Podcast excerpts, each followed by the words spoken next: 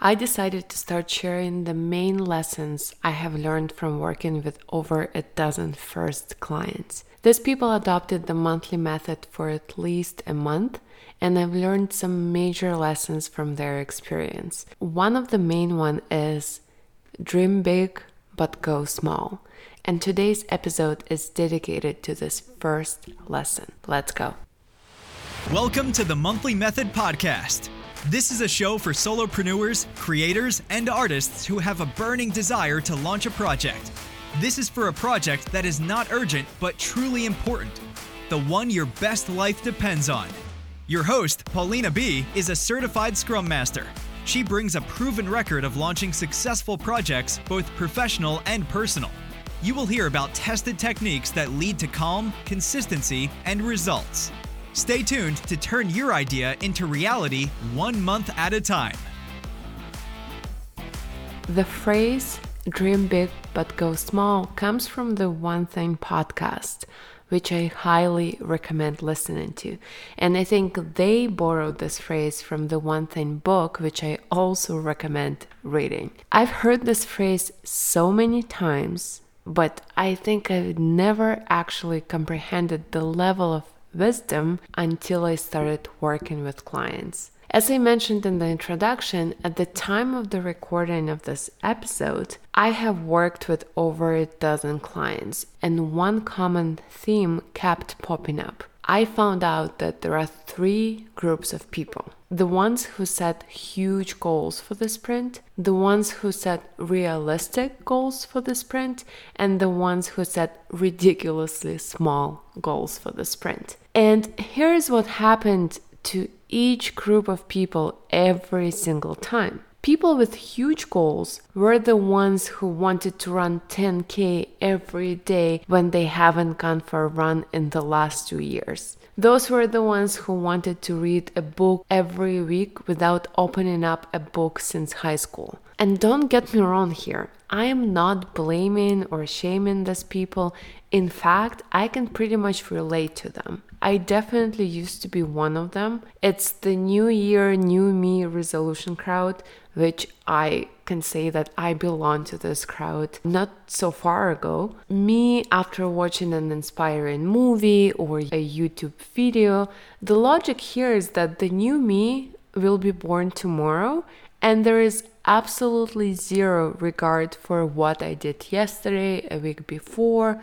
It's like no account for the past me, it's only focusing on the future me. Who cares? Because tomorrow is a new life and I get to build a new life from scratch, and who cares what I did yesterday? And the majority of people attracted to the self development world fall under this category. So, most of the people who come and work with me set huge, enormous goals, don't really analyze what happened in the past, just, you know, let's move forward, let's do it. The second group of people, they set realistic goals. At least that's how they think. They've probably attempted to pursue these goals in the past. They got some progress but fell off the wagon, and now they want to return to what they were doing before. And then I have my favorite group, the ones who set up ridiculously small goals. And I'm not saying for all the goals, in this episode, I want to focus on the habit goals. So they set ridiculously small targets for their daily habits. In case you don't know, under the monthly method, you can work on one habit per category and growth, health and key relationships, and the quality of life. So you get to pick one habit that you want to focus on for the duration of the sprint. Other goals need to be project based. And so this group of people, they set a goal for their habit that is so small, it's almost laughable when you look at it on the paper. So those are the three groups that I realize exist. And can you guess which group experiences the highest completion rates and the overall progress throughout the sprint? It's the third group. Who experiences the least success? It's the first group. Who do you think sees the major change in their lives from just one month of doing the monthly method? It's the third group. Who do you think signs up every single month after the first sprint?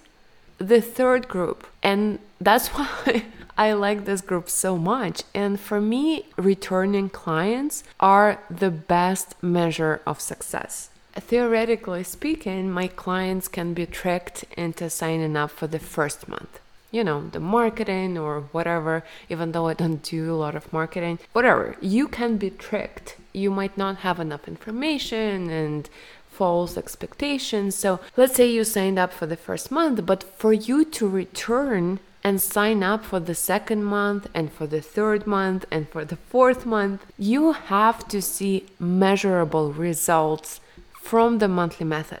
There is no way you can be tricked into being a returning customer. I think the biggest measure of success is the number of returning clients. And guess what? Who are my returning clients? All of them belong to the third group. But you might be thinking, but wait, Paulina, they set such low goals. Of course, they achieve them, but there is not much progress to be made when your goals are so small. And here's where you're wrong, my friend. And let me explain why. So let's look at the overachievers, the first group of people. The ones with the new life starting tomorrow. The go big or go home crowd. The white knuckling enthusiasts. The no pain, no gain quotes printed out and taped to the wall. And this is how the monthly method experience goes for them. They set enormous goals in each of the categories. They don't consider what they've done in the past up till this point. And, you know, we have the sprint plan, okay, and then we go and we break it down into the weekly plan, and they start implementing the weekly plan. And guess what? They are burned out by the third day. Honestly, I think Wednesdays is when everyone breaks down who belong to this first group. They are burned out so much, they don't even have the energy to do any of the quality of life fun activities. Again, if you don't understand what's going on with all these categories, check out monthlymethod.com, download the free guide, it will explain everything. And the most popular phrase that I hear when I discuss this first week is I've fallen off the wagon. Where is the wagon? What wagon? There is no wagon to fall off of. And again, let's say the burnout happened on Wednesday and they didn't do much on Wednesday.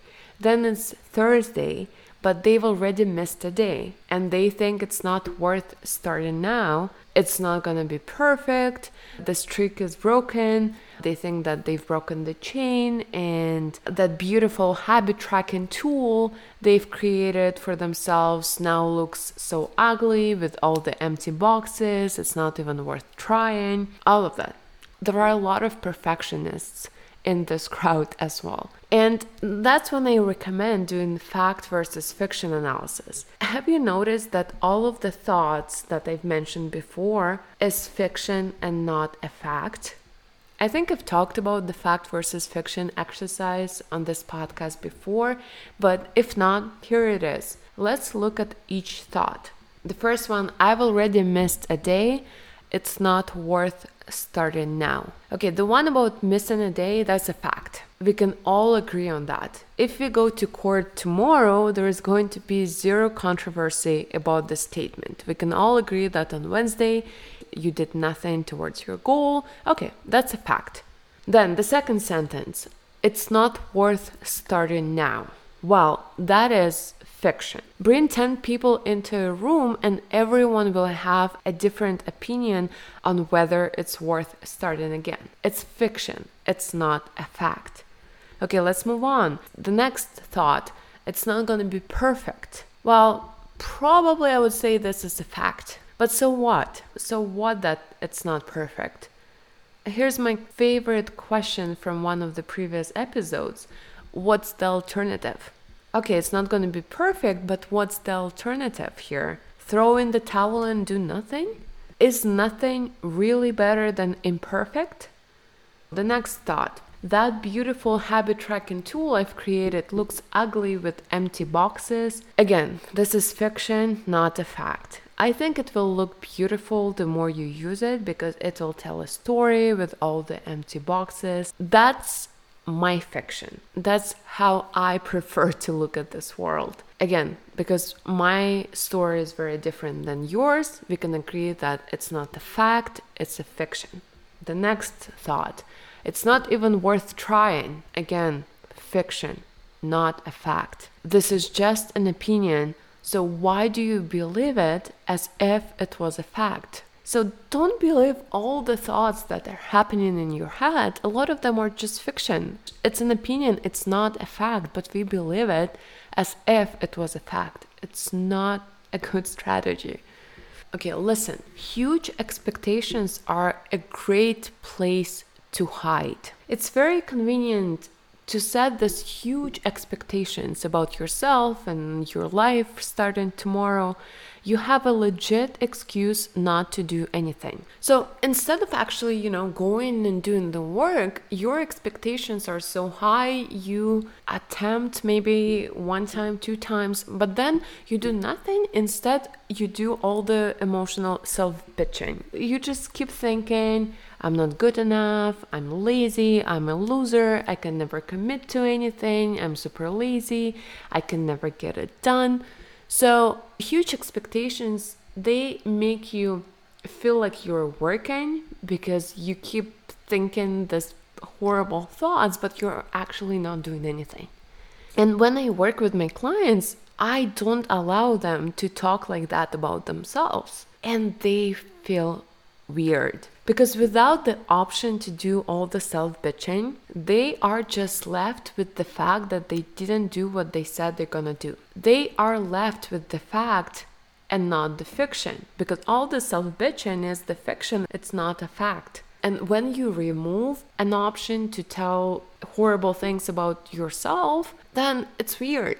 It's so weird for a lot of them. And if they're willing to stay there for a bit, then they can actually realize the benefit of going smaller on their goals. It's like when you don't have an option to think that you're a horrible person, lazy, non productive, never getting anything done, and you're just left with the facts. It's like, did they do this or did they not do that? Then you can actually look at it realistically and set the goals that you can actually accomplish let's look at like measurable results. Kilometers dollars i don't know whatever you want to measure.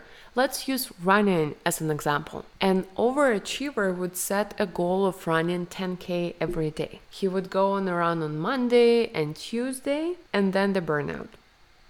And then all the self-bitching happens and the perfectionism and all of that. The total result that we have is 20 kilometers and the never ending thoughts of I'm a failure, I can never get anything done, the self punishment, all, all of that, all the icky stuff. So, is it really worth it for 20 kilometers to go that route of setting this ridiculous goal and then ruining your mood and your self image with all those horrible thoughts? I don't think so.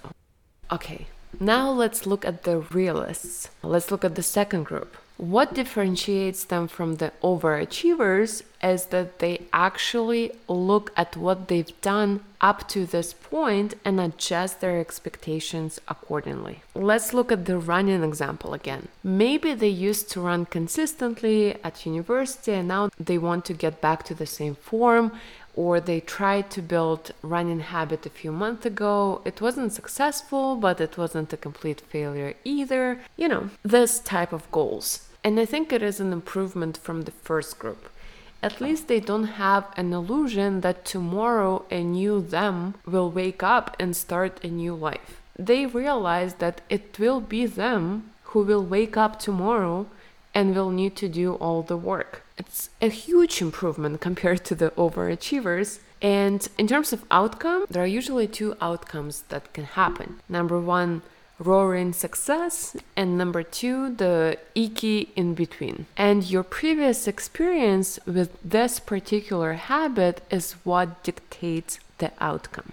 Let's look at real examples from real clients of mine to help me explain what I mean here. So, first we have Nick. Hi, Nick. I know you're listening, so hi. One of the habits he was working on last sprint was intermittent fasting in particular the 22 2 split. It's very ambitious for a beginner, and I would never recommend that split if you're just starting out. But what was different with Nick is that he used to do this split before and he was comfortable with it, and he just wanted to get back into the same habit. He was successful with this habit before, and that's why he was successful with it now. Another example a client of mine used to meditate a lot and now he wants to get back into meditation. He was really good at this habit before, and now it is very easy for him to return to the same habit again. So, what I came to realize after observing my clients is that your previous experience with this habit is what dictates the outcome. And as I said, there are two potential outcomes the roaring success and the eke in between. And the two examples that I gave you so far illustrate the success outcome because these clients were successful with their habit before, now it's really easy for them to get back into the same routine. The icky in between happens when your previous experience with the habit was the icky in between as well. When it wasn't a success and it wasn't really a failure, it was 50 50. You know, maybe out of 30 days in a month, you did this habit 15 times. If your completion rate for this particular habit wasn't good before, you need to analyze why and change your habit accordingly. That's why we do sprint reviews every month with our clients in order to avoid repeating the same mistakes over and over again. If you were not fully successful doing this habit before, it needs to be changed. Maybe it needs to be smaller. Maybe you need to change the location or the time of when you do this habit. Something needs to change. If you just simply copy paste the same habit to your next sprint, you will copy paste the results as well. There is nothing wrong with being a realist, especially when it comes to getting back to certain activities you were successful doing before. But if you want to start something new, I recommend going ridiculously small and blowing your mind off with the results you achieve. Okay, now let's look at group three. This is the most successful group of clients, the dream big but go small crowd. And again, let's come back at the running example and see how they would approach this habit. This group would say that putting on running shoes and walking around the block is already a success when you are trying to build a running habit. This is a group of people who aim at just opening up a textbook and reading one page versus reading an entire 30 page chapter. This is a group that wants to do just 15 minutes of deep focus per day instead of 5 hours. Why do I like working with this group so, so much? The main reason is that they're the happiest clients out of all three groups. They come to our weekly calls and they say things like, I was aiming for just 15 minutes of deep work on Thursday, but guess what? I ended up doing two hours and finished my tax return that I've been procrastinating on for the last three months. These are the stories that they tell me, and they're super happy about it. Or I hear things like, I've never been so consistent and deliberate at spending quality time with my kids every single night. Or they say things like, I had the best sleep ever from just a single habit of turning off the TV at 10 p.m. Just the simplest habit, and yet the person is having the best sleep ever. And here's the thing I like measurable results, and that's what the monthly method delivers. But what's most important here is that they develop a new self image and a new identity. They are becoming the people who cross things out, who show up for their goals. Who cares how small the goals are? The main point is that you are becoming the person who shows up for their goals every single day. And it's amazing to see the level of self confidence rising from week to week. It's like I'm talking with new people every single week. So instead of practicing the self bitching and thinking I'm not good enough, what these people practice is self confidence and thinking I am the person who shows up for my goals. And let's do the thought experiment here. Who do you think will have a much bigger progress in their life one year from now? The one who practiced the I'm not good enough thinking, or the one who practiced I am the person who shows up for my goal thinking. Again, they blow their mind off with the results that they're able to achieve, and then, of course, they come back and sign up again. And the next sprint, they are able to make this habit a bit bigger and make daily progress on that bigger goal as well. And let's look at the real results here from real client. So I have a client who set a goal of just doing 15 minutes of deep focused work per day, and he ended up doing, by my estimates, at least an hour a day for the past few weeks. It's not that, you know, I'm trying to trick you into doing more. Even if you did the 15 minutes that you planned on doing, you had built a habit around it. This particular client, he built a habit he didn't do an hour every single day. Sometimes it was just 15 minutes, but he built a habit and he does it every day at the same time. Now he has a habit that he will benefit from for the rest of his life.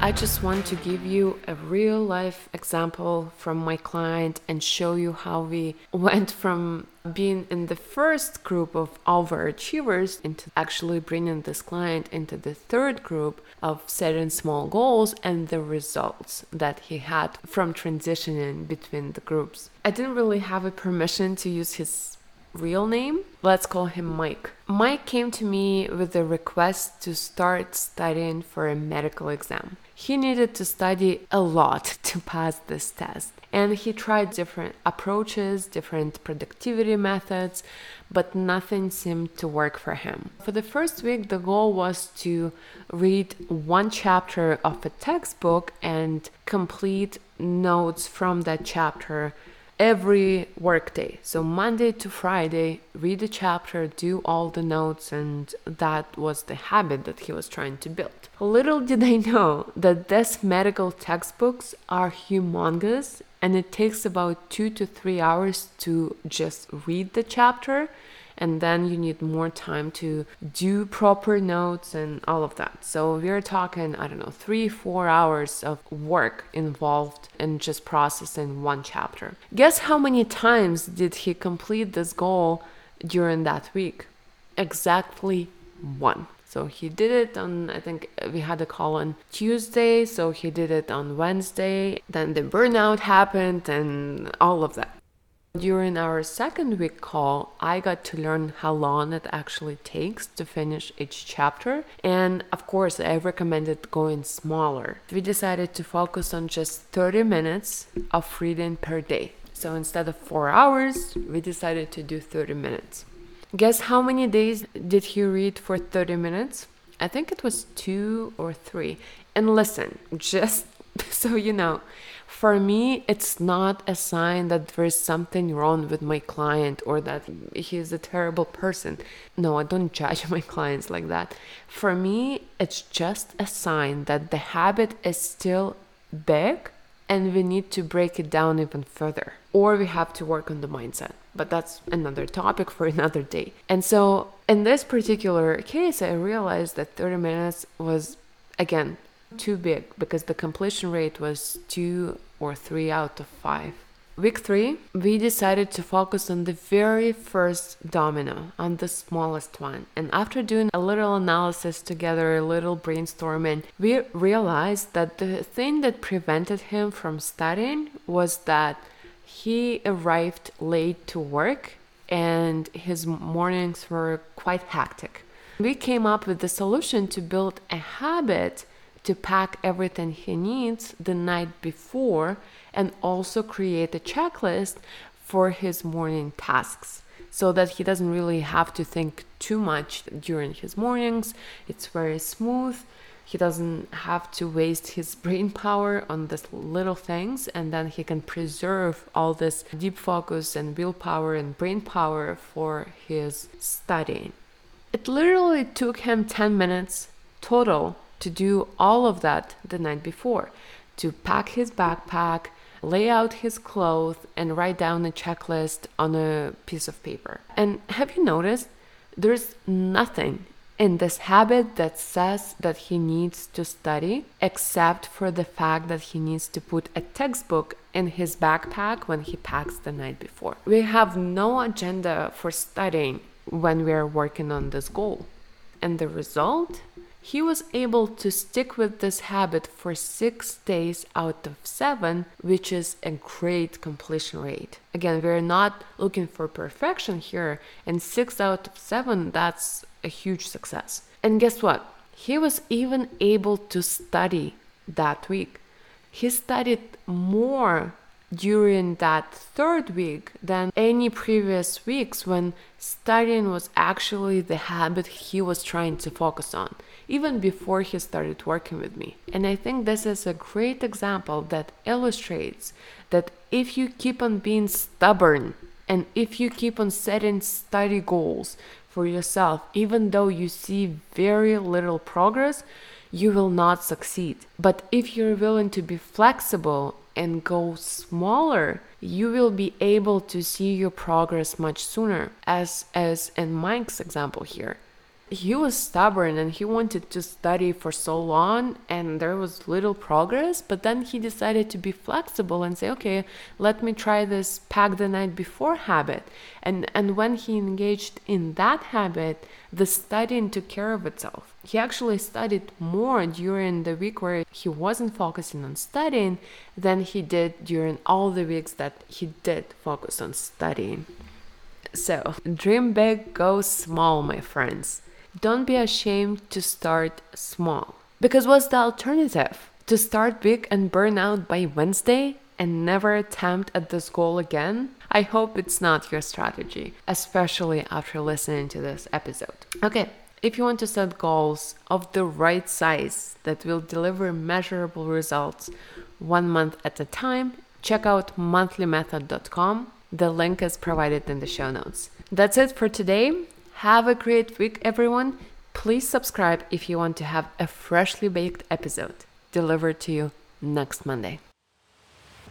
Hey, before you go, I just wanted to let you know that I'm now working with clients all over the world one on one. If you want to see the outstanding measurable results they get in just three short weeks, I invite you to check out monthlymethod.com. The link is provided in the show notes. The monthly method is a Scrum based productivity system designed to achieve your goals without consuming all the energy and hours of a day so that you can have a life you don't need to escape from.